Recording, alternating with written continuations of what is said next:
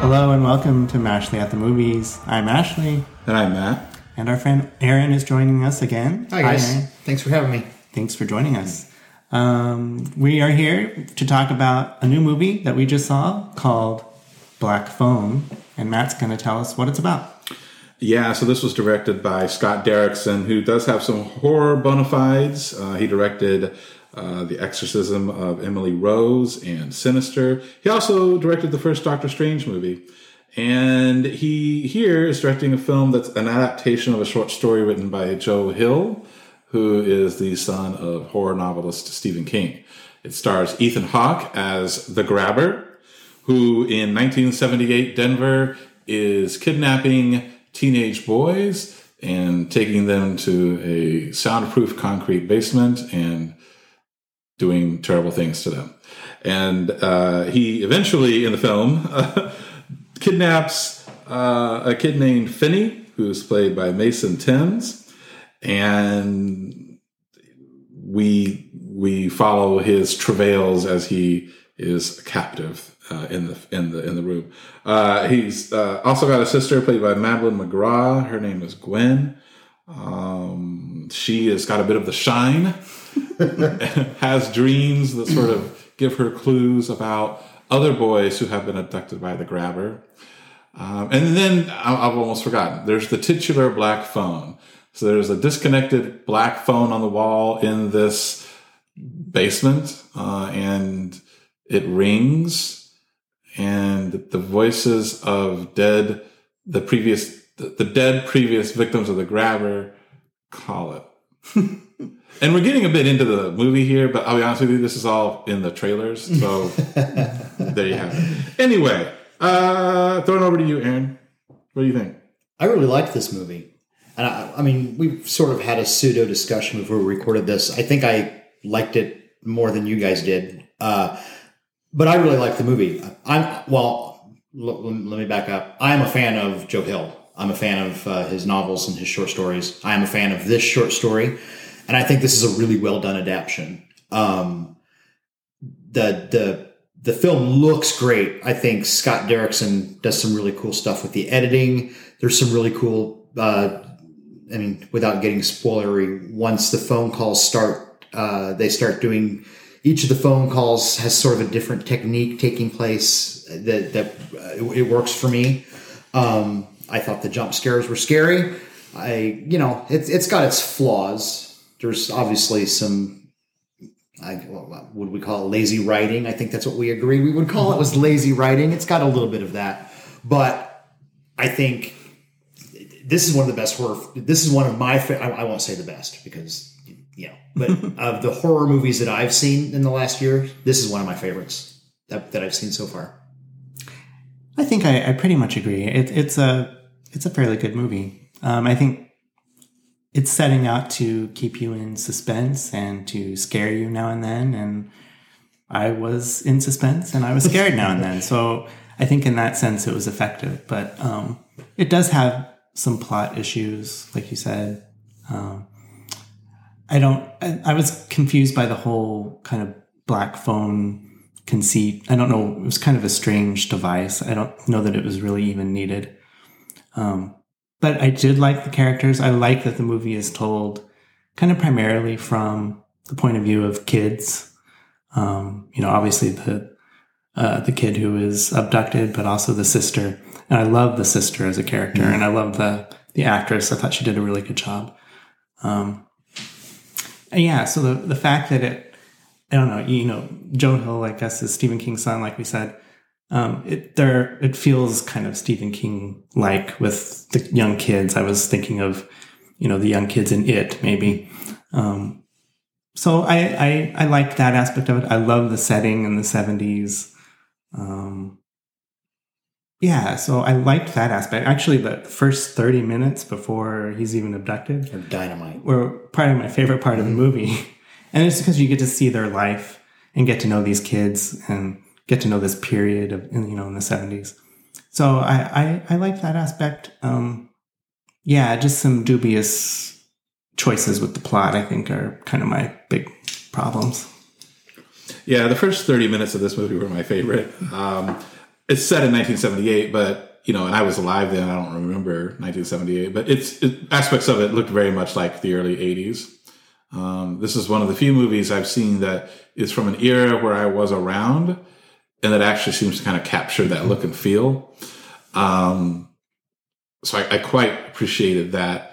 Uh, just as a, I, I have to say this because it, it informs my, I think, viewing of the film, but it's interesting to contrast this era that this movie was set in with the sea of cell phones that were aglow around us in the theater.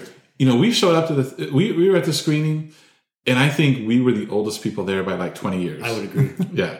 Our, our theater was filled with people in their late teens and early 20s. Um, a good half of them, at least, if not more, on their cell phones, almost the entire film. Jabbering. Jabbering a lot, talking a lot, people in the back shouting things at the screen or making commentary aloud, um, getting up and down a lot. Um, and I mean, I, I, was, I was just like sitting there thinking, like, I just think I would have appreciated just watching this movie at home. I mean, you know, like in the dark, you know, quiet.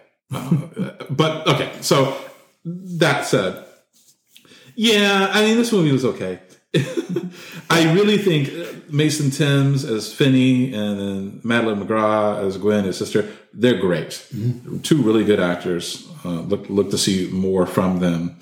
Um, I was kind of wondering, you know, this a lot of this is stuff we discussed before we started yeah. recording. Uh, but I was just wondering, like, why Ethan Hawke was even cast in this. He does a good job, but he has this character has this thing where he doesn't like his face shown.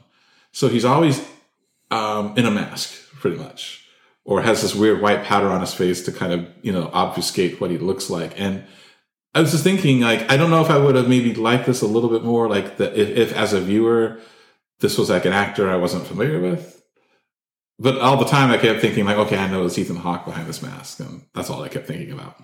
Um, there are things that happen in this movie that are frustrating, like like several times where the Finney character who's held captive, I felt like he could have done this to escape or mess up the Ethan Hawke character, the grabber, or he could have done that to mess him up, or he could have done this other thing. And there's just all these different things that he just kind of passes up uh, and doesn't do, and he's just kind of always following to the letter the instructions that the deceased kids are telling him over the phone.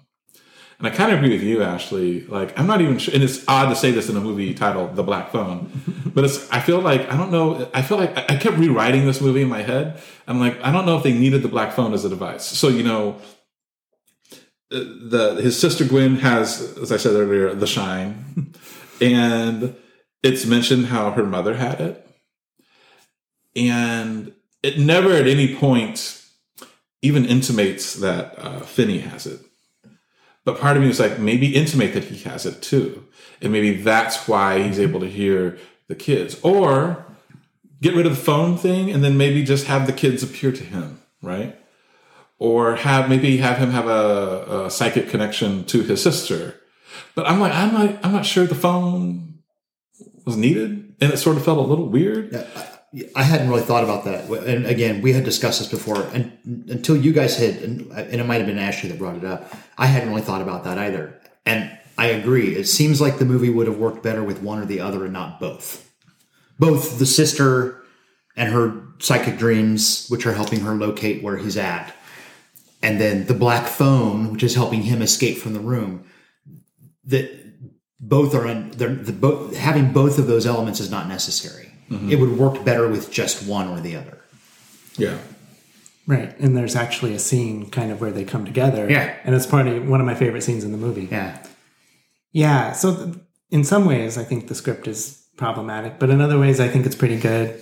Also, before this discussion, we were talking about this kind of setups and, and payoffs. Right. Um, well, I, I, kind of enjoyed some of those. Yeah, I did too. I, um, this is one of those movies where, and uh, without being spoilery. This is one of those movies where every little bitty tiny thing ends up being important at the ending, but as Matt had pointed out, it's really only important because the script told it to be.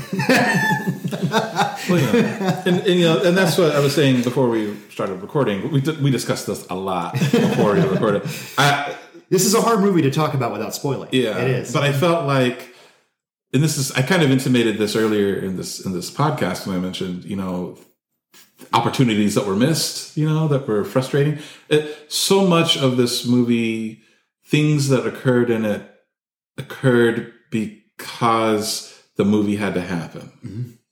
I mean, one thing that stood out to me was okay, so this is this is 1978. I remember, you know, as a kid in the 80s, there was the whole stranger danger thing, right? In fact, there was, you know, I, I tell people I know sometimes the story of how I almost got abducted when I was a kid. Uh, but I mean, I was wise. I was, I was still, I think, single digits probably, and I still, I mean, I was keen enough to understand what was trying to go down, so it didn't happen. But like, this is, this is in this context of this story. They're in a community where teenage boys are being abducted, right? They, they got a name for the dude. They call him the grabber. and our, and our, and our little uh, protagonist, Finney, is a teenage boy in this community. just walking around. Yeah, and the way he gets abducted, I'm like, come on, man. You know, I mean, it's it, it. And to be clear, if this were to happen in real life, I'm not at all blaming the victim here. You know, what I mean, I'm not going to blame the kid that gets abducted. But in the context of a movie, of a little fictionalized story here, I don't know. I'm just like, I, I, the way, the way, the way that they had his abduction scene occur. I mean, I'm just sitting there like, well, come on, dude. you- we're all the same age. That era, the early '80s, growing up. I mean, th- there was a na- there was a national panic. Mm-hmm. I mean, this it, it was so prevalent. The idea of keeping kids safe and kids knowing what to do, and so that nobody gets kidnapped. And you know, it was it was a it was a big deal. Yeah. And then yeah, so here we are, a movie taking place in the same era in a neighborhood where 15 year old kids are being kidnapped and there's nary a parent in sight while all the 15 year old kids are just wandering around. it's a that's a little odd. Well, I, I wondered if they said it in '78, maybe a little before the, the panic, Yeah. because That's you true. know maybe they just weren't as you know prepared for this kind of thing as we might be today. Well, I guess maybe, but by the point that Finney gets abducted, Yeah. there's already been five kids that have been abducted, know, yeah. and he Including- know he even including knew a couple of them. yeah. I don't know. I guess, and that's the other thing too. You part of you, I mean, part of part of me wants to say, well, you know, they're they're just kids, and yes, except one thing I also noticed when this movie was was happening was uh, the kids were older than I thought they were going to be. I thought these were going to be like kid I thought kids. so too. These were like teenagers. These were like mid-teens teenagers, um, and violent too. Let me tell- that's another, that's another thing. We, now we didn't talk about this before we recorded, but you know, I'm someone who, when I in my school years, I got bullied a lot. You know, I got picked on, whatever, but it was never like this. I never witnessed the kind of violence that was being perpetrated by the these beatdowns. Yeah, Yeah. beatdowns, blood. Yeah. I mean, like viciousness. Yeah. And and that's the other thing about this movie, and I think this is something, and part of it I can't get into because it's it's a bit spoilery, but this movie has a really nasty streak in it. It's it, it- uh, about the violence that it portrays in def- various mm-hmm. situations, to the point where even when it happened to like a, character that I wanted it to happen to, I was like, oh my gosh, Yeah. you know, like it it yeah. Yeah. See, I, I, I, with that said, I didn't find the movie. I, I didn't find the movie to be excessively violent. It wasn't like there was violence all the time, Right. but the, the parts of the movie where the violence it punctuated, was yeah. punctuated with violence. Yeah, I, I would agree It with that. was- it was intense. It's pretty intense. Then, yeah. Yeah. I would agree with that. Um, so I don't know. I mean, uh, uh, sure. It, Yeah. and there were some nice needle drops in here. You know, some some music of the era. Although I'll be honest with you, like I could tell that it was old music, but it was not some stuff I really remembered. I don't know if you recognize any of the Um, tunes. you, you guys didn't see me hitting my knee during the the, the, the pinball The the song they were playing during the pinball sequence. Yeah, I know. What was. Uh, Montrose. See, I don't know what that is. Montrose was uh, Sammy Hagar. He was their original singer. Oh, okay. Yeah. I mean, I recognize some of the songs, but Yeah. I couldn't tell you what they were or who did them. But Okay. yeah, uh, and actually, the the score was was interesting. the The score over the opening credits I found to be very unsettling. Yeah, it was. I agree. I wish I wish there had been a little more of that. Yeah, Actually. the opening credits were actually really cool. yeah, Yeah. I like that. Mark Korven did the score. And yeah, you're right. It was unsettling. Cinematography was by uh, Brett uh, Jutkiewicz. Again, I think this movie looked good, particularly that first, you know, half hour. A lot of good shots, a lot of good framing uh, of the of the you know, just kind of making you feel like okay, this is you know, oh, this is the late seventies, you know. I love the framing of the phone calls. The way the way that they set that up. He would be on the phone, and then you, would you know he would see one of the uh, one of the spirits, and the camera would like move to shift it. It- I I loved the framing of the phone calls. I thought they did a really nice job with that. Yeah. That's the thing, you know, and, and this is something else we talked about before recording, but I saw this I saw the trailers and it, it shows a lot, right, about what the movie's about. And I mean in in, in my intro to this, I talked a lot about you know, I, I didn't give you anything that wasn't in the spo- in the in the trailers. But again, it's like I get it. Like if, if all you tell people about this movie is what's in the first half hour, that's not really enough to hook someone, hmm. right? But then when you start telling him like, well, okay, like he gets kidnapped and he's in the soundproof basement and then there's a black phone where he hears the voices of dead kids that this guy has murdered. That's kind of the movie, right? I mean, and so I didn't personally feel a lot of suspense because I don't know, I, I could see a mile away where this movie was headed, and There's at least two genuine jump scares, at least two yeah, that I Yeah, there's jump scares, but I actually felt quite a bit of suspense. Even though you're right, looking back at the movie, there was really nothing in it Yeah. that wasn't in the trailer. It's kind of disappointing in that regard. Mm-hmm. But at the time, I, I definitely felt some suspense because I did care about the characters. yeah. Um, and I just have to say this again too, because it again it informed my viewing experience. But there were like a lot of parents in this in our screening that like parents who brought their kids, Yeah. kids. we were standing in line to get our tickets taken by the usher and well the ticket booth was there and the theater that we were going into was right behind the ticket booth and the guy was taking tickets and he's like right through there right through there and i was like those are little children going into Yeah. that theater I'm just curious what the conversation was like back at these people's houses. Is this like, all right, children, come on, let's go see the movie where a guy kidnaps kids and murders them. I'm like, what? What? How does that work? You know? Um, and then on the way home so what'd you think about the movie billy oh, I, I don't know.